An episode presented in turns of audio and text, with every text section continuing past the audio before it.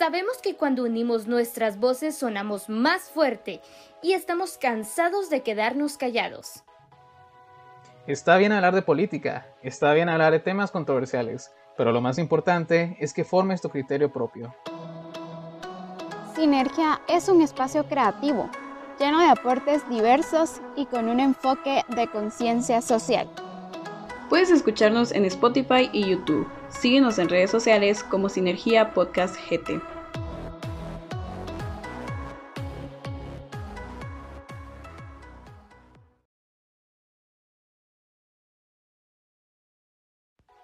Sabemos que cuando unimos nuestras voces sonamos más fuerte y estamos cansados de quedarnos callados. Está bien hablar de política, está bien hablar de temas controversiales, pero lo más importante es que formes tu criterio propio. Sinergia es un espacio creativo, lleno de aportes diversos y con un enfoque de conciencia social. Puedes escucharnos en Spotify y YouTube. Síguenos en redes sociales como Sinergia Podcast G T.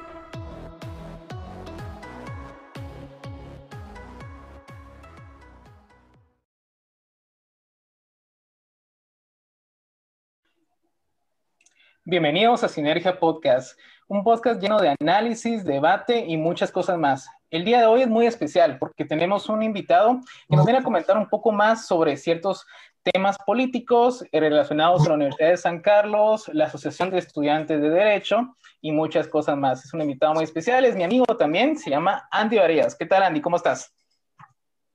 ¿Qué tal, José? Bien, bien. Muchísimas gracias por la invitación. Aquí, pues, un día sábado, creo, es bueno platicar de eso y, y más con los, con los acontecimientos que se han dado en las últimas horas. Creo que es bonito, interesante y necesario que podamos platicar de eso.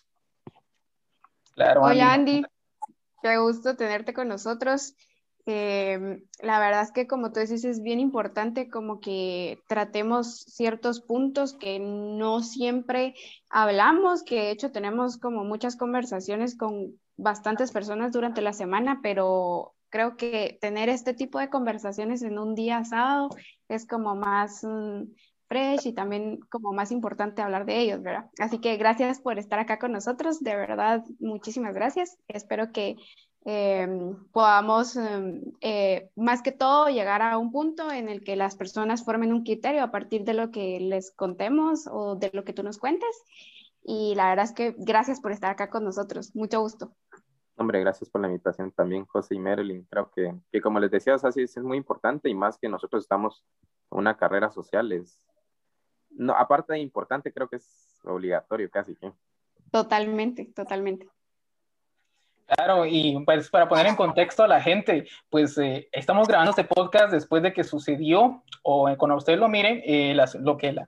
la destitución de Juan Francisco Sandoval de la FECI. Entonces, eh, es un evento muy importante, creo yo, que, que ha creado mucho impacto en la sociedad. Entonces, eh, primera, una reacción que tengas rápida sobre esto, Andy, contanos. Pues, fíjate que, o sea, sí estuve yo leyendo comentarios, ahí sí como también como para formar mi, mi propio criterio. Mientras nosotros estuvimos en la A E D, pues sí, eh, tuvimos un breve acercamiento, digamos, para quien en ese entonces fuera la fiscal general, este, Telma Aldana, y también pues este, yo personalmente sí seguía más de cerca, o sea, el, el trabajo de, de Juan Francisco Sandoval, eh, igual el san, san carlista, ¿verdad? Entonces, sí me da un poco de, como de, no sé si sería miedo o frustración el hecho que sean removidos de, de una forma tan dictatorial, por llamarlo de alguna forma, y no llevando el proceso que según eh, tendrían que haber llevado, ¿verdad? Porque él es un fiscal de carrera, ya llevaba dieciocho años, muchos pues dicen que, que había justicia selectiva, eh, yo he escuchado pues versiones de, de ambas partes, ¿verdad? O sea, quienes han sido afectados por, por la FECI y, y quienes no, pero lo que yo me pongo a pensar también cuando de, llaman esto justicia selectiva como tal, es como cuando uno tiene pelea con, con sus hermanos, Y, le, y la mamá únicamente lo, lo regaña a uno, uno dice, sí, o sea, yo fui, pero él también. Entonces, al final, quienes, eh, se, digamos, se benefician de, de esto, por así decirlo, por esta destitución, son estas personas que también están cometiendo delitos y, y que, pues, eh, se están básicamente lavando las manos otros que igual que lo acusan de cuando estuvo esta empresa brasileña Over, Overbrecht, no me, no me recuerdo cómo se dice, pero este, que también lo, los acusan que recibieron dinero, es algo que nunca se llegó a comprobar, eh, que siguen en el, en el proceso, entonces ahí sí que hay que, que hablar con lo que, se, con lo que se tiene ahorita y, y al momento sí se, me, me hace dudar por el mismo trabajo que venía realizando la fiscal general Consuelo Porras, que se veía muy inclinada la balanza para el lado de, del organismo ejecutivo, entonces sí da, da un poco de miedo ya en este caso incursionar, digamos, hacer una carrera judicial o, o empezar también como, como defensor de derechos humanos, porque ya sabemos como a dónde iríamos a parar, dijera la canción. Claro, claro. Y en relación a ello, Andy, eh, quisiera que tú nos contaras o como que nos compartieras eh, a partir de qué momento fue que tú te empezaste a interesar en la participación política, es decir, ¿cómo fue que sentiste ese impulso para incursionar en la política? Les voy a contar, ahí sí, una, una breve historia, que sí fue en dos mil diecisiete, si mal no recuerdo, dos mil dieciséis por ahí fue. Eh, fue cuando yo me empecé a interesar porque estaba yo en el sexto semestre y me tocó recibir clases con un licenciado que yo personalmente sí sentía que había como un tipo de roce eh, y sí trataba como de verme afectado.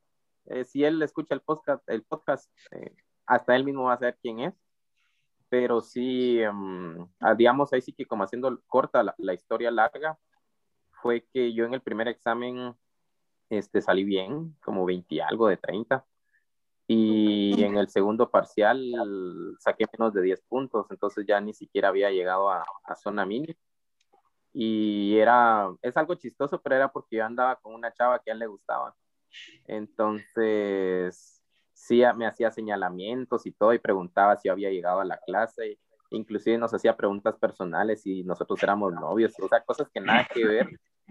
Eh, y al final de cuentas, pues yo pierdo la clase, pierdo el, el año y me, me entra una frustración de decir con quién me puedo yo abocar para este tipo de situaciones, porque si hablo con el catedrático, ya sé qué es lo que va a pasar, básicamente se va, se va a burlar o, o inclusive trataría de, de, de ver qué ventaja saca.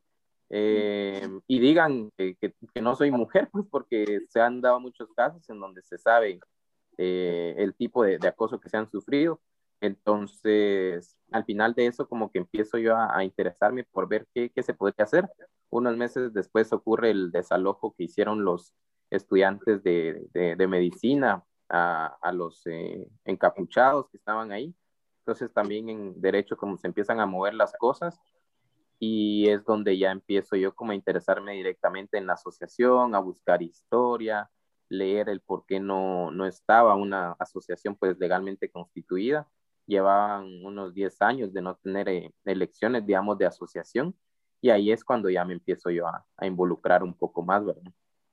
Buenísimo, buenísimo. Qué buena historia, la verdad.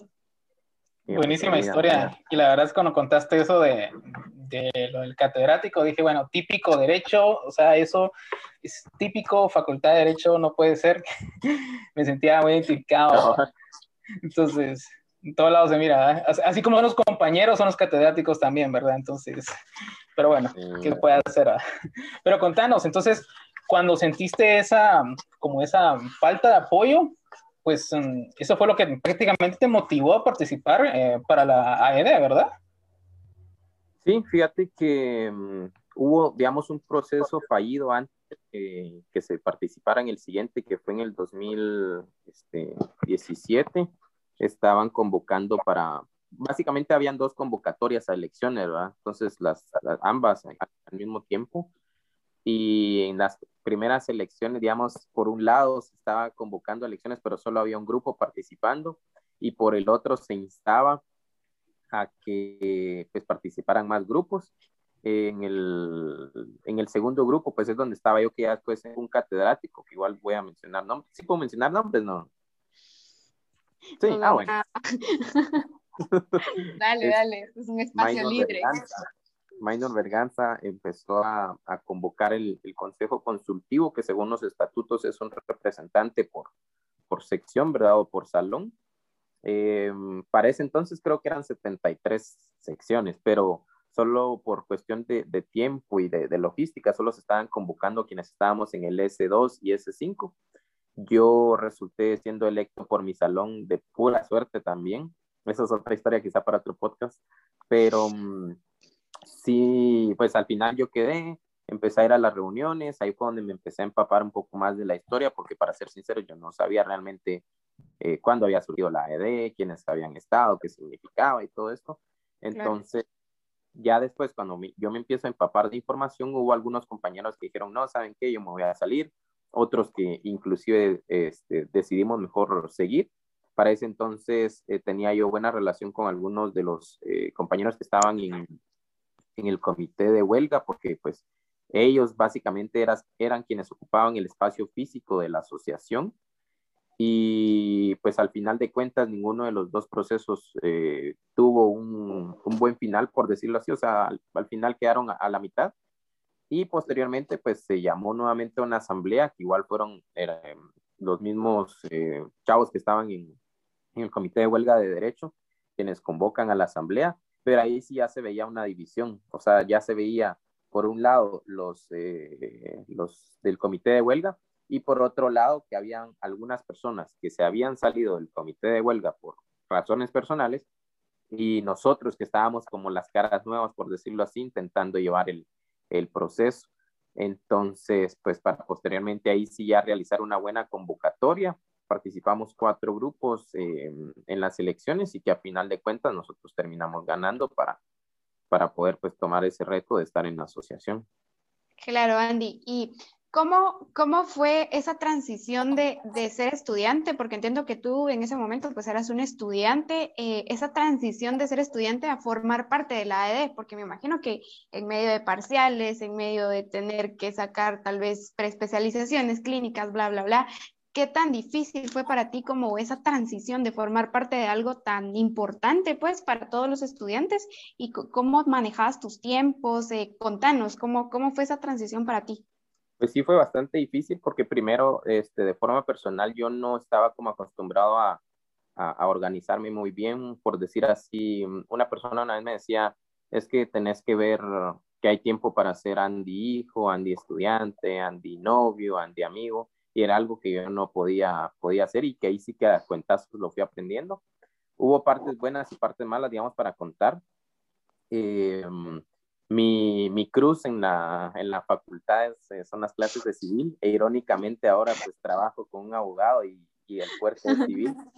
Entonces dije, ah, la gran, me hubiera puesto atención antes, pero... Um, ya después, o sea, perdí civil cuatro, me parece, con un catedrático, este, muy buen catedrático, por cierto, Pablo Calderón, eh, y con él pues estuve en, en civil cuatro, perdí la clase, eh, y me volví a asignar porque yo como así de, no, es que yo perdí no porque no, no puedo, sino porque realmente no tenía tiempo y no le puse el empeño. Eh, claro. Publicaron mis notas en, en Facebook, no me recuerdo ni dónde, en páginas así como que, de, que, que tiraban campaña negra y así, publicaron mis notas diciendo que, que sí, que miren que el presidente perdió tal clase y que es un tonto y que no sé qué puchis. Entonces claro, yo um, desde mi perfil igual compartí la noticia, dije sí, ¿saben qué? Sí perdí, pero no soy el típico representante estudiantil que mágicamente le cambian la nota y ya la ganó, que le regalan puntos, que le regalan pases. Entonces toda la gente empezó así de, ese es mi presidente, ese es mi amigo, eh, que saque sincero. Yo les dije, ¿saben qué? Sí, prioricé la asociación, que quizás estuvo mal, pero los estatutos dicen que tengo que anteponer mis intereses personales sobre los, los, eh, gener eh, perdón, los generales sobre los personales, y eso fue lo que hice. Entonces, eh, realmente a veces uno llega como a arrepentirse por decir así como, ah, es que la gente al final no agradece nada, pero me queda como esa satisfacción personal de decir en, eh, como equipo, o sea, sí lo hicimos, porque no era solo yo quien estaba ahí, estaba Karen del Compare, Macy Monzón, este, Andrea Contreras, Tony López, Pablo Méndez, eh, hay otros que ni siquiera estuvieron en planilla, que igual estuvieron ahí al final eh, ayudándonos, que es Juan Mingívar, Romeo Méndez, Pablo Mérida, este, Oscar, se me fue ahorita el apellido, eh, Diana, hubo varias gente, o sea, realmente, y, y me gustaría, o sea, me gusta mencionarlos porque también es como que se sientan eh, ellos tomados en cuenta, porque sí hicieron muchas cosas. Hugo, eh, de, de la antigua, también estuvo ahí con nosotros, entonces, mucha gente que eh, ahorita tal vez se me escapa para, para decir todo el listado de personas que estuvieron apoyando, pero que sí hicimos un esfuerzo en conjunto, que al final de cuentas, pues, valió la pena como una experiencia personal. Creo que nos fuimos muy satisfechos con eso. Y al momento de distribuirnos el tiempo era asignarnos tareas cada quien, porque decían, mira muchachos, tengo clase a tal, a tal hora, o yo puedo faltar a esta clase, pero estoy en, estábamos quizá dos o tres asignados en el mismo salón, entonces mira, anda a recibir clases vos, mientras nosotros hacemos esto, entonces nos pasas copia, ¿va? Y así era que nos, que, que nos turnábamos, pero que fue difícil, la verdad es que sí fue muy difícil, porque la gente no entiende que uno también es estudiante, sino uh-huh. que piensan que solo es representante estudiantil, y, e inclusive algunos piensan que uno recibe un salario, ¿va? Que no, que no es así tampoco. Entonces uno tiene que hacer malabares para poder también llevar sus clases. A mí lo que me gustaba era, que, era asignarme a clases donde, donde no iba la mayoría de, de mis conocidos, para tratar como pasar desapercibido, y no es que, que digan así como, ala, este que egocéntrico, que lo van a conocer o que como que le van a pedir foto, ¿no? Sino que era que me decían, Andy, mira, ayúdame con tal cosa. Andy, mira, fíjate que tengo problema con esto. Andy, mira, yo, ay, la madre. Entonces no me dejaban llevar mi, mi vida de, de estudiante normal, y ahí es donde se complicaba, pero pues también por eso hice muchos amigos y conocidos y enemigos, que también en la vida creo que sirve eso bastante, uh-huh. eh, por, por el hecho de, de querer sí, realmente ayudar. Hubo algunos que quizá por cuestión de tiempo pues no, no, no pude hacerlo como hubiese querido, pero al final de cuentas creo que la experiencia vale la pena. Eh, como les digo, sí perdí esta clase de, de civil, y um, si me preguntaran si lo quisiera volver a hacer, o sea, sí, sí lo, lo, lo haría, realmente, no ahorita pues, o sea, si volver a repetir nuevamente la historia, sí, pues, pero ahorita ya no, eh, pero sí, creo que es una experiencia que a todos nos ayudaría bastante, también como para entender cómo es que se mueve la política a nivel eh, estudiantil, y obviamente a nivel nacional. Lo que nosotros vemos en San Carlos es un cinco por ciento, exagerando, lo que se ve allá afuera. Entonces, eh, yo sí los invitaría a que participen, a que se sumen, no directamente quizá como figura principal, como me tocó a mí como presidente, pero sí en las comisiones, para que puedan ellos darse cuenta que, que como dicen los, los papás o los abuelitos, o sea, no es de soplar y hacer botellas nada más. Claro, buenísimo, buenísimo. Qué interesante, Andy, todo lo que comentaste. Y ahorita me surgió una pregunta un poco eh, fuera de lo que teníamos planificado, pero me pareció muy interesante. Eh, en las últimas elecciones a decano, yo creo que te pudiste dar cuenta, al igual que todos, que había una batalla cibernética, me animaría a decir, que mucha gente dice eso, que ahora la guerra es cibernética, y eso yo creo que es muy cierto, porque nos dábamos cuenta de que la, la campaña negra formó, pues, gran parte de, de influenciar también en la elección a decano. Entonces, quisiera preguntarte, en el tiempo que estuviste ahí, ¿cómo sobrellevaste esa campaña negra? Porque es algo que también comentaste, que también llevaste. Entonces, ya existía. ¿Cómo lo llevaste?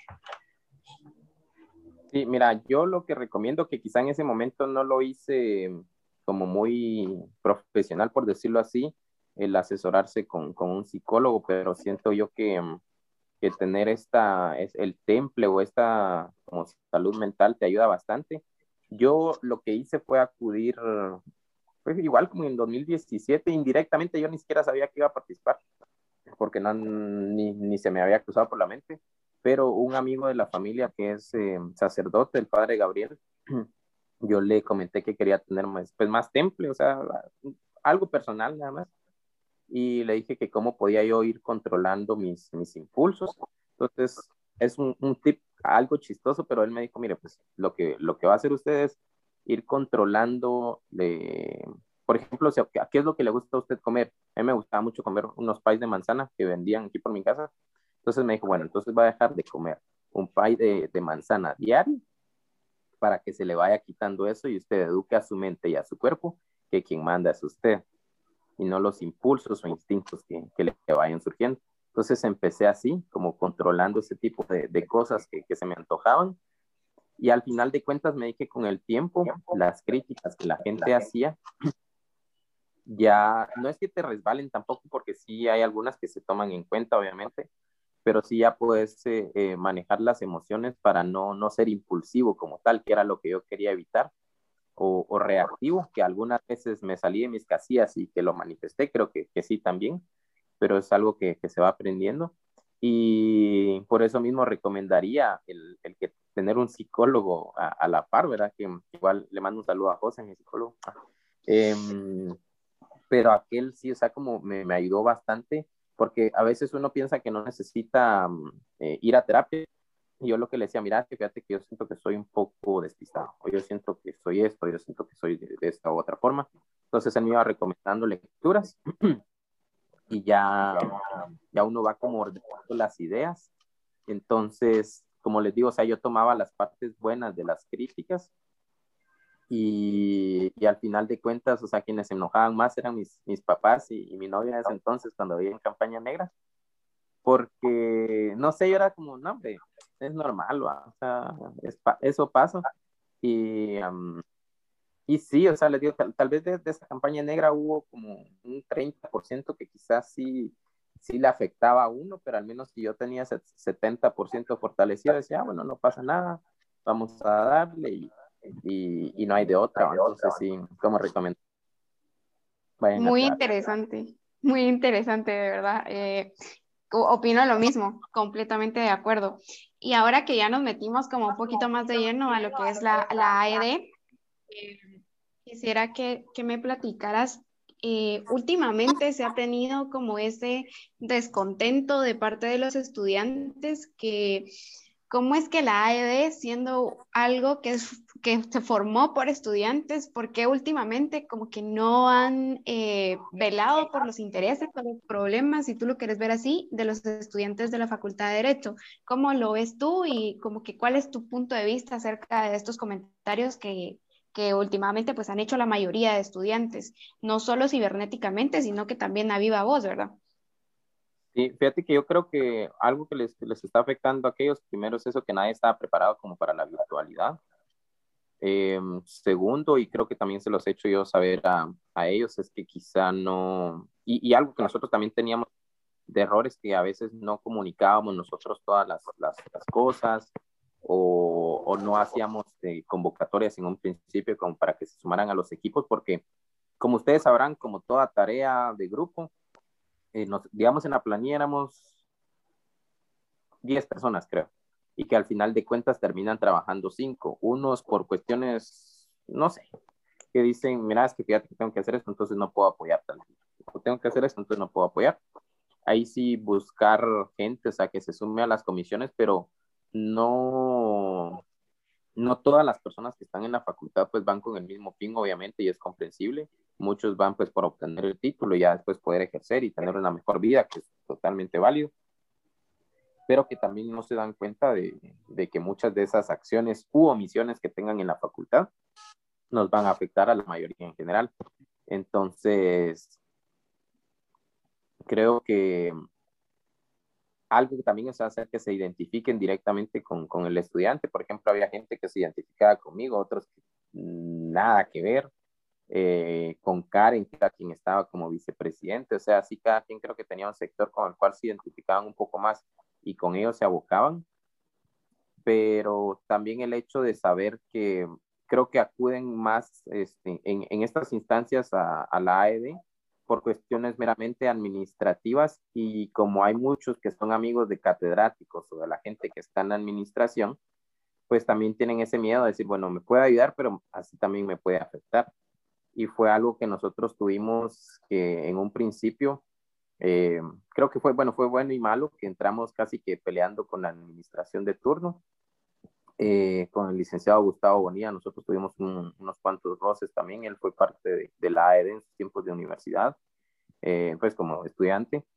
Y mmm, ahí sí que después fuimos creando como ese tipo de, de contrapeso. Algo que nosotros llegamos a hablar, y creo que no, no lo había dicho así abiertamente, fue que sí, en algún momento nos llegamos a sentar y decirles a quienes estaban como secretarios eh, académicos, adjunto y el decano, de decirles, miren, o sea, nosotros sabemos y se ve obvio que nos están bloqueando algunas actividades, porque es obvio.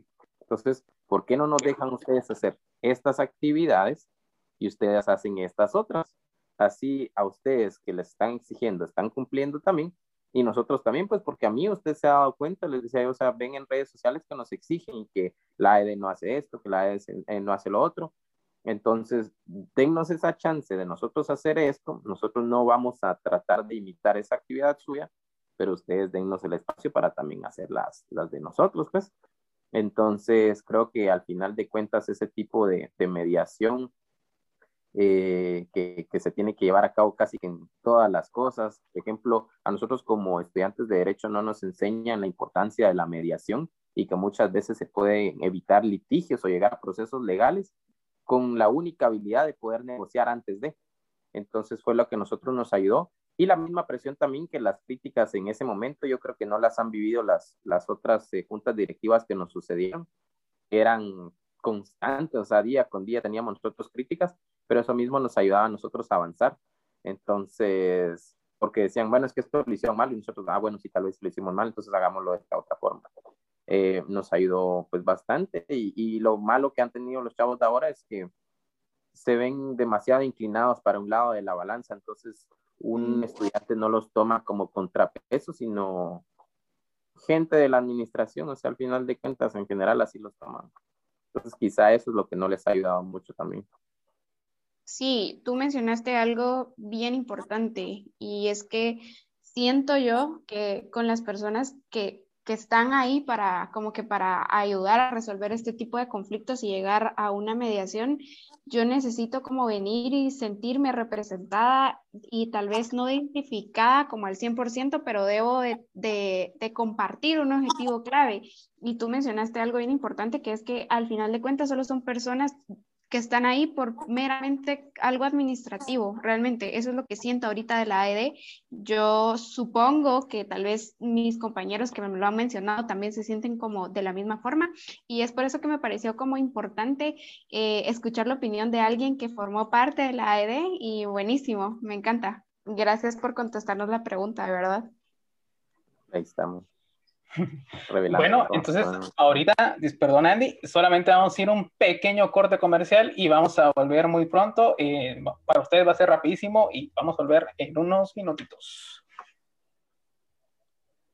Y volvemos nuevamente a Sinergia Podcast, en el cual con nuestro invitado Andy Barías seguimos platicando un poco sobre la Asociación de Estudiantes de Derecho, sobre la universidad y temas políticos en general.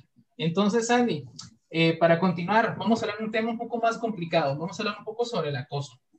Eh, lamentablemente es una situación en la cual se han afectado muchos estudiantes y en especial a mujeres. Comentanos qué podemos hacer o cómo harías vos para poder solucionar esa, eh, ese problema. Fíjate que nosotros tuvimos este, la, la chance de que en el equipo hubiésemos mitad hombres, mitad mujeres.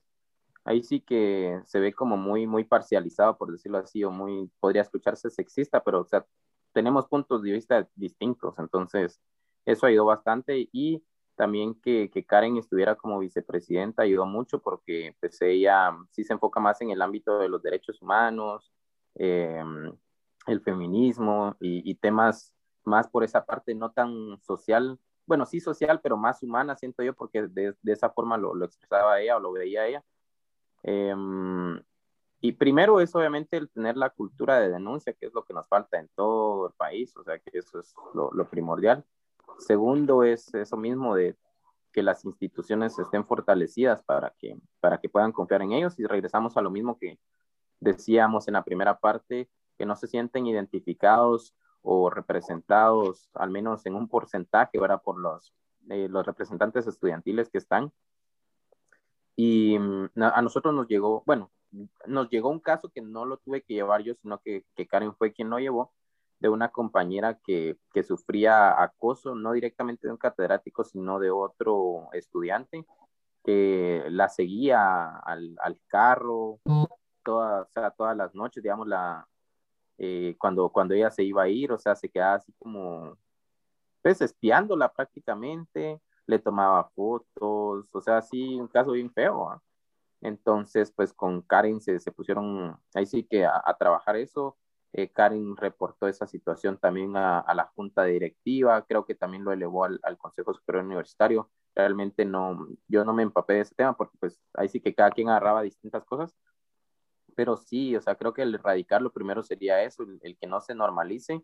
Yo sé de compañeras que inclusive al momento de llegar a revisión de examen, como las citan a, a la oficina, les hacen algunas insinuaciones, ¿verdad? Entonces, esa misma desconfianza que tienen para con las autoridades y principalmente la junta directiva, eh, el atraso, digamos, o también lo tardado que son los procesos, creo que es lo que evita que las personas denuncien, y principalmente las, las mujeres, porque saben que al final de cuentas no se va a llegar a nada y solo van a perder el tiempo, o inclusive pueden eh, repercutir también en sus clases que las hagan perder. Entonces sería eso, el, el que recobren directamente la, la confianza en, en las autoridades, porque yo que supiera, la A E D ahorita tenía una comisión de la mujer que me pareció bien, o sea, digamos, no está de, estipulado dentro de los estatutos, pero no me pareció tampoco algo fuera de lugar, porque estaba muy bien. Realmente no sé cómo lo trabajaron al final, pero creo que es lo, lo mismo que opino en cuestiones así como ministerios, que a veces se abren otras secretarías y ministerios como con otro nombre más específico, pero que al final de cuentas no se llega a nada, porque los mismos procesos internos son tan burocráticos que la gente se cansa nada más y mejor dejan pasar las cosas eh, de por sí, o inclusive otros que también, como ya lo ven normalizado, es como decir, bueno, voy a, a aceptar esta propuesta del licenciado para ganar mi clase, o para, no sé, hacer cualquier cosa, ganar mi fase o tener la tesis.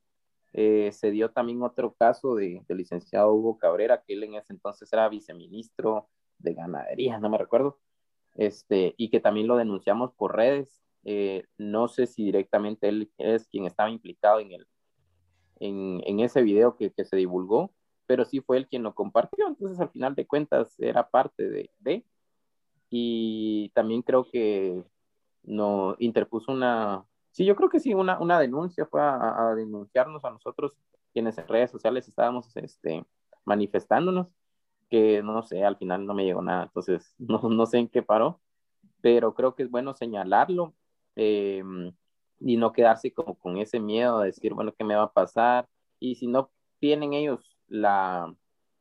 como la voluntad de hacerlo directamente personal, pues que acudan a sus representantes, ¿no? O sea, creo que esa es la, la única forma de, pues, de poder hacerlos como intermediarios y que al final pues se llegue a alguna solución. Excelente. Sí, sí, sí, completamente de acuerdo.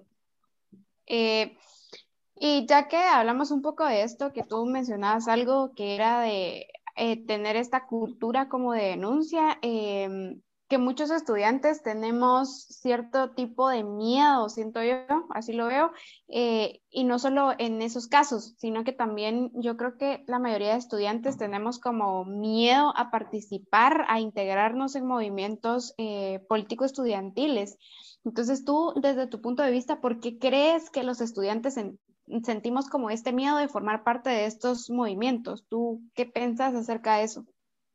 Por lo mismo que, que saben que van a haber este, repercusiones políticas. Yo les puedo decir que de, de las clases que perdí, bueno, ya les comenté una que, o sea, sí sentí yo que fue demasiado obvio.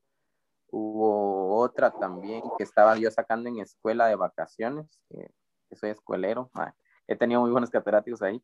Este, yo me daba cuenta, o sea, que pasaban el listado de asistencia, empezaban a pasarlo desde el otro lado de donde yo me sentaba. O sea, era de todos los días, como para que yo este, um, me tardara todavía un poquito más y saliera más tarde. O sea, eran cosas así como mínimas que yo me fijaba. Yo decía, ¿será que soy yo quien está pensando mal? ¿O realmente es así, va? Entonces, algunos sí ya me dejaban así como marcado, como les puse el ejemplo cuando perdí la clase, que lo publicaron en Facebook. Entonces, creo que ese es el miedo de, de, de exponer. Ya no son... digamos, estudiantes regulares, por llamarlo de alguna forma, quiera que no se exponen a la vida pública de la facultad, y eso es el miedo de muchas personas que, que al final pues sí llega a afectarles un, un poco. Y um, también hay algunos otros que lo hacen por la familia, porque um, al menos a mí sí me amenazaron de muerte como dos veces, um, entonces creo que es lo mismo, o sea, que la gente tiene miedo. Y tal vez, no sé si llegan a materializarse las amenazas, al menos en golpes sí lo he visto, que sean, las amenazas sí se materializan, pero um, creo que ese es el miedo que tienen muchos, o sea, que, que por quizás su iniciativa o, o voluntad de hacer algo, se vean afectadas las, las personas más cercanas a ellos, amigos, familiares, eh, novio, novia.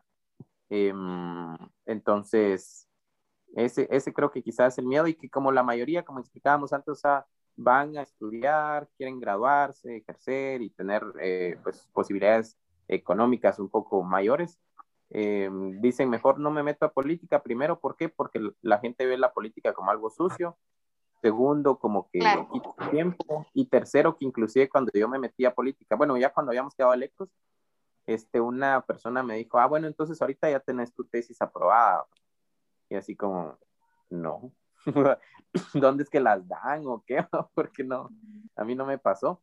Pero porque sí ya lo ven así, o sea, que uno se mete a la política y es como a tener beneficios personales. Y, y si no tenés esos beneficios, porque no te aliaste a un lado, entonces vas a hacer todo lo contrario, que te van a estropear y te van a tratar de fregar toda tu, tu carrera. Entonces creo que por eso mismo es el miedo que, que muchos no, no, no tienen, o el mismo desinterés que ya de por sí surge de decir, no, o sea, no me interesa la política porque la política es sucia y al final no se puede hacer nada. Entonces, posiblemente, muy posiblemente es por eso. Claro, claro. Yo también pienso lo mismo, ¿sabes? Porque eh, estoy de acuerdo en el sentido de que muchas personas consideramos la política como algo sucio, por así decirlo, y que no queremos formar parte de ella porque simplemente eh, no queremos inmiscuirnos en cierto tipo de temas, y eso pasa mucho en la facultad, la verdad. La mayoría de mis, con mis amigos que hablamos a veces como, mucha está pasando esto y nadie se anima a hacer nada, todo el mundo se queda callado, y es por ese miedo que tienen. Y también influye mucho el que querrás formar parte de un movimiento y que de la nada alguien venga y te diga, ah, entonces ya ganaste tus privados, como estás con tal decano, ya fijo, ya te graduaste. Ese tipo de comentarios, como tú decís, también lo ponen a uno en qué pensar, así como, bueno, ni modo. Y también la parte en la que uno dice, al final nadie me va a agradecer nada de lo que estoy haciendo, el que se va a terminar bien jodido voy a ser yo, voy a perder clases, tal vez no me voy a graduar, o ese tipo de, de cosas que uno se pueda pensar. Entonces es como eso, y, y estoy completamente de acuerdo con tu respuesta, muy, muy enfocada en lo que realmente vivimos los estudiantes, la verdad. Gracias, Andy. Dale, dale. Bueno, ahora tal vez vamos a darle un poco la vuelta a la moneda. Ahora bien, ya vemos los problemas que, que se pueden encontrar para poder eh, impulsar esa participación.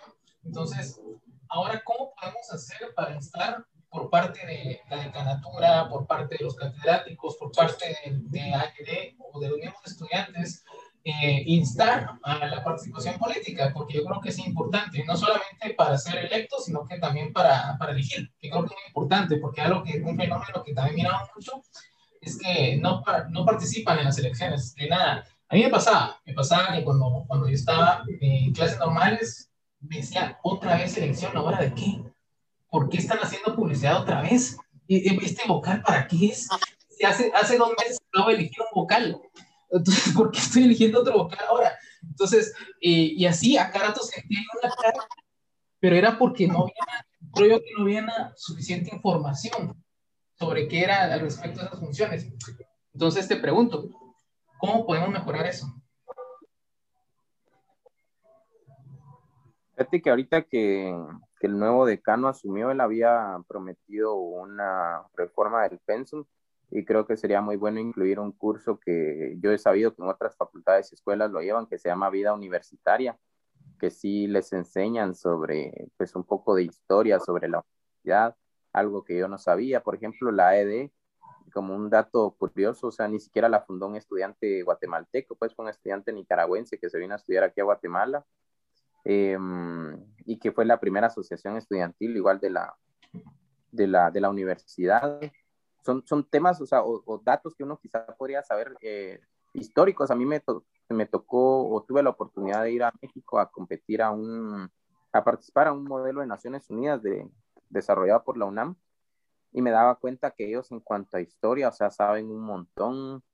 Eh, habían estudiantes de licenciatura en, en música, o sea, yo pensé que eran carreras sociales y había de todo, pero también es ya la cultura, digamos, mexicana, o sea, que ellos sí se, se preocupan como por conocer de todo un poco.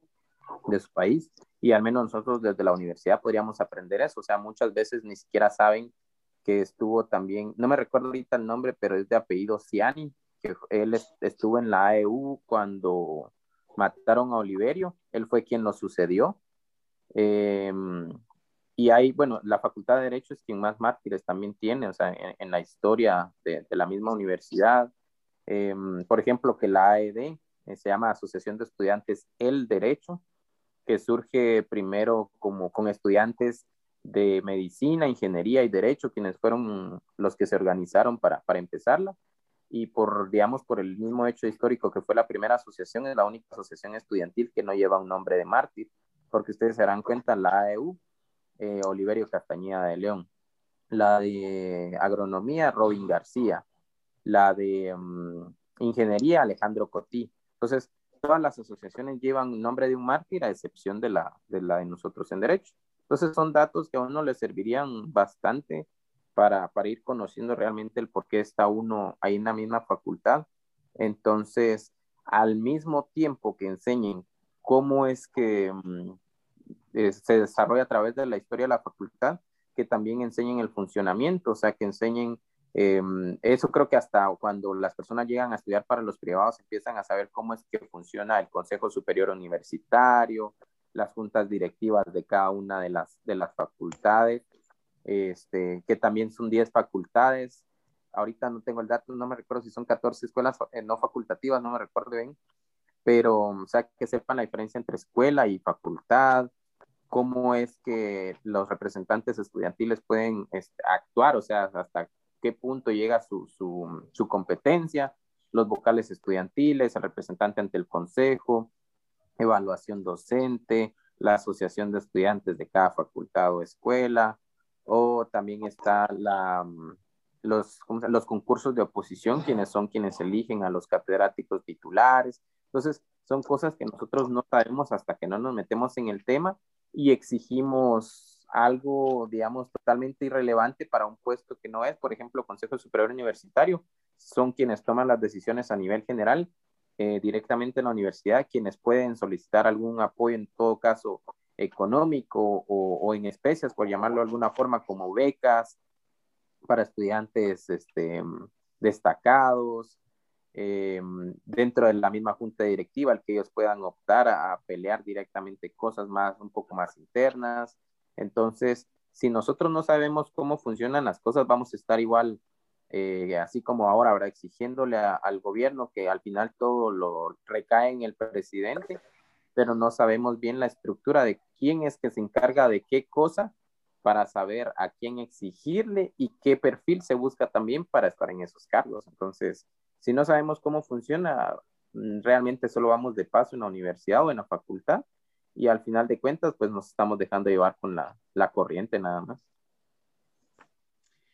Excelente, Andy, la verdad es que eh, aprendí mucho ahorita, la verdad, todo eso que, que esos datos que nos comentaste de la A E D, yo no lo sabía, no lo sé, Marlene, pero yo al menos no lo sabía, y yo creo que es importante que todos los estudiantes, al menos de la facultad, lo sepan, que es muy importante, y pues ojalá, si muy se, bueno, bueno, exacto, si se hace una, eh, pues algo, un cambio de peso, por lo menos puede incluir algo parecido, ¿verdad?, porque es muy importante, siento yo, Que, que se identifiquen más con la facultad para que podamos ser mejores abogados.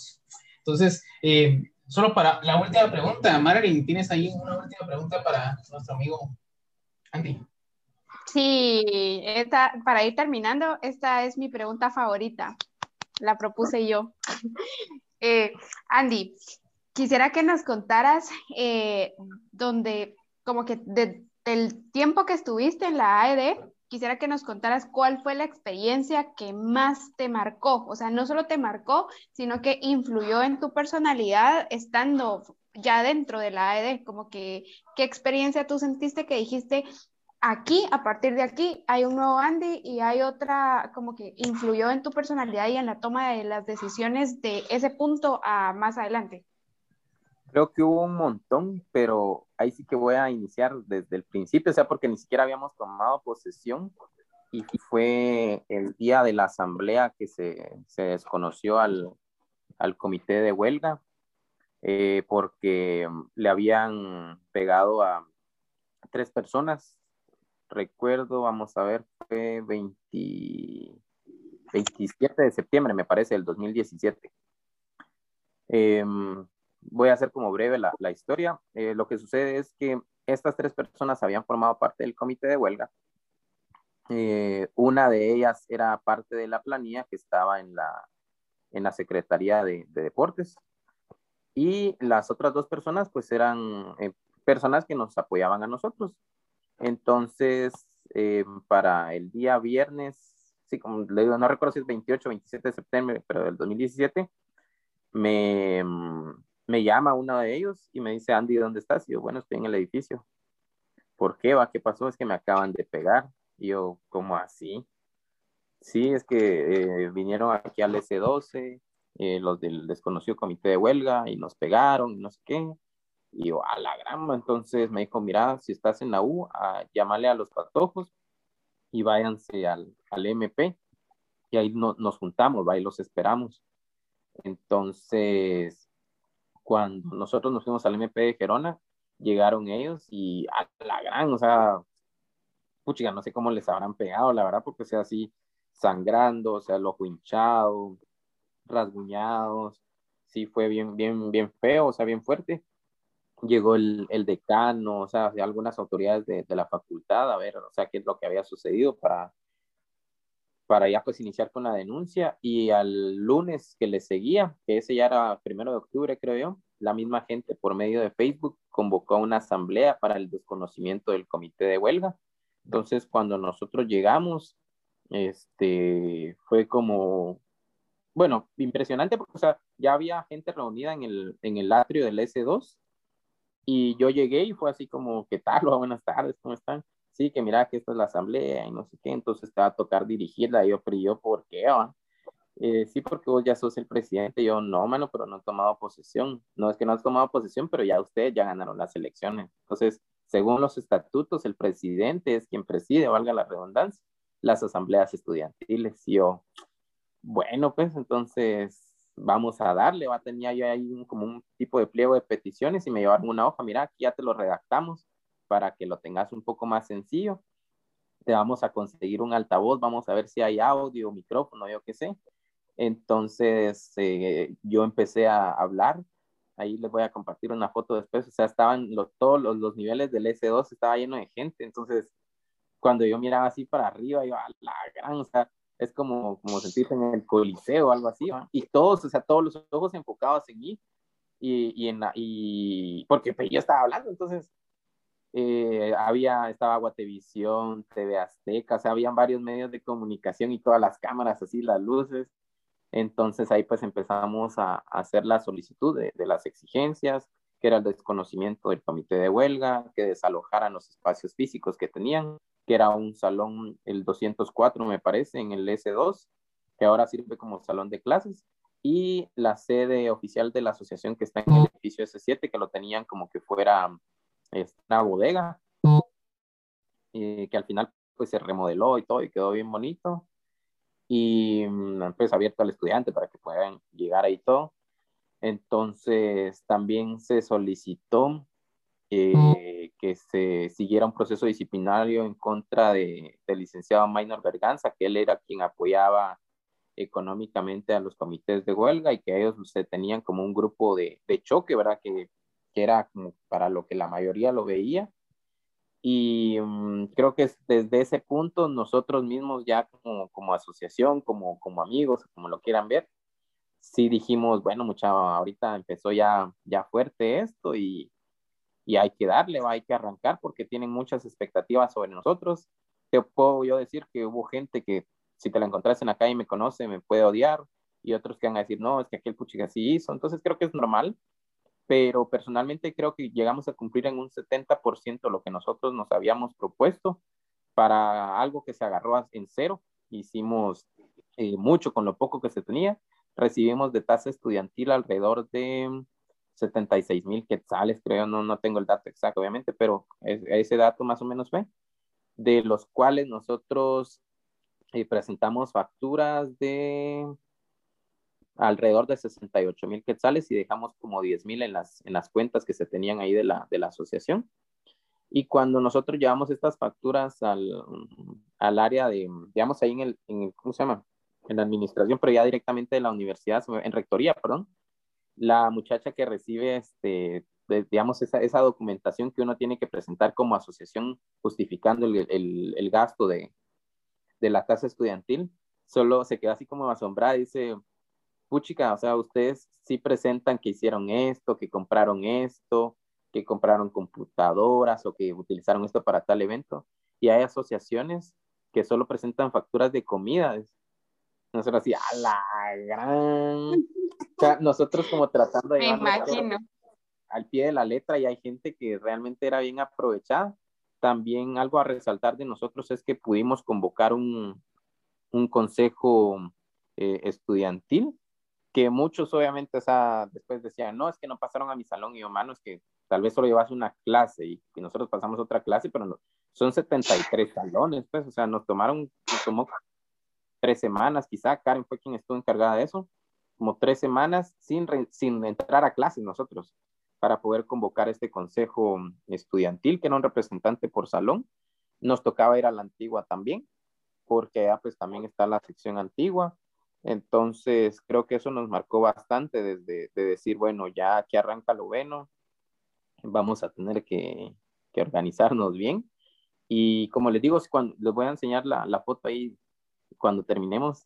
O sea, sí, como para mí es una foto muy significativa que representa bastante de qué fue el movimiento de, de la A E D, y marcó un antes y un después de, de quiénes éramos nosotros en la universidad. Súper, qué, qué buena experiencia, la verdad, Andy, gracias por contarnos, y no solo por contarnos al pie de la letra cómo fueron las cosas, sino también porque creo que este tipo de historias son los, las que a uno lo motivan para formar parte de, de, de este tipo de movimientos estudiantiles, porque uno se siente como que motivado, ¿verdad?, a hacer un cambio en la facultad, porque sabemos que necesitamos estar en constante cambio para poder mejorar lo que está mal, porque hay problemas ahorita a nivel estudiantil que necesitan de la A E D. Y, y qué importante es enterarnos de cómo funciona toda la información que tú nos diste, como que contarnos tus experiencias y todo eso. Creo que eso nos va a ayudar mucho como a valorar eh, lo que tenemos, que tenemos medios para, para cambiar, pero lo que pasa es que no estamos informados de cómo utilizarlos o cómo formar parte.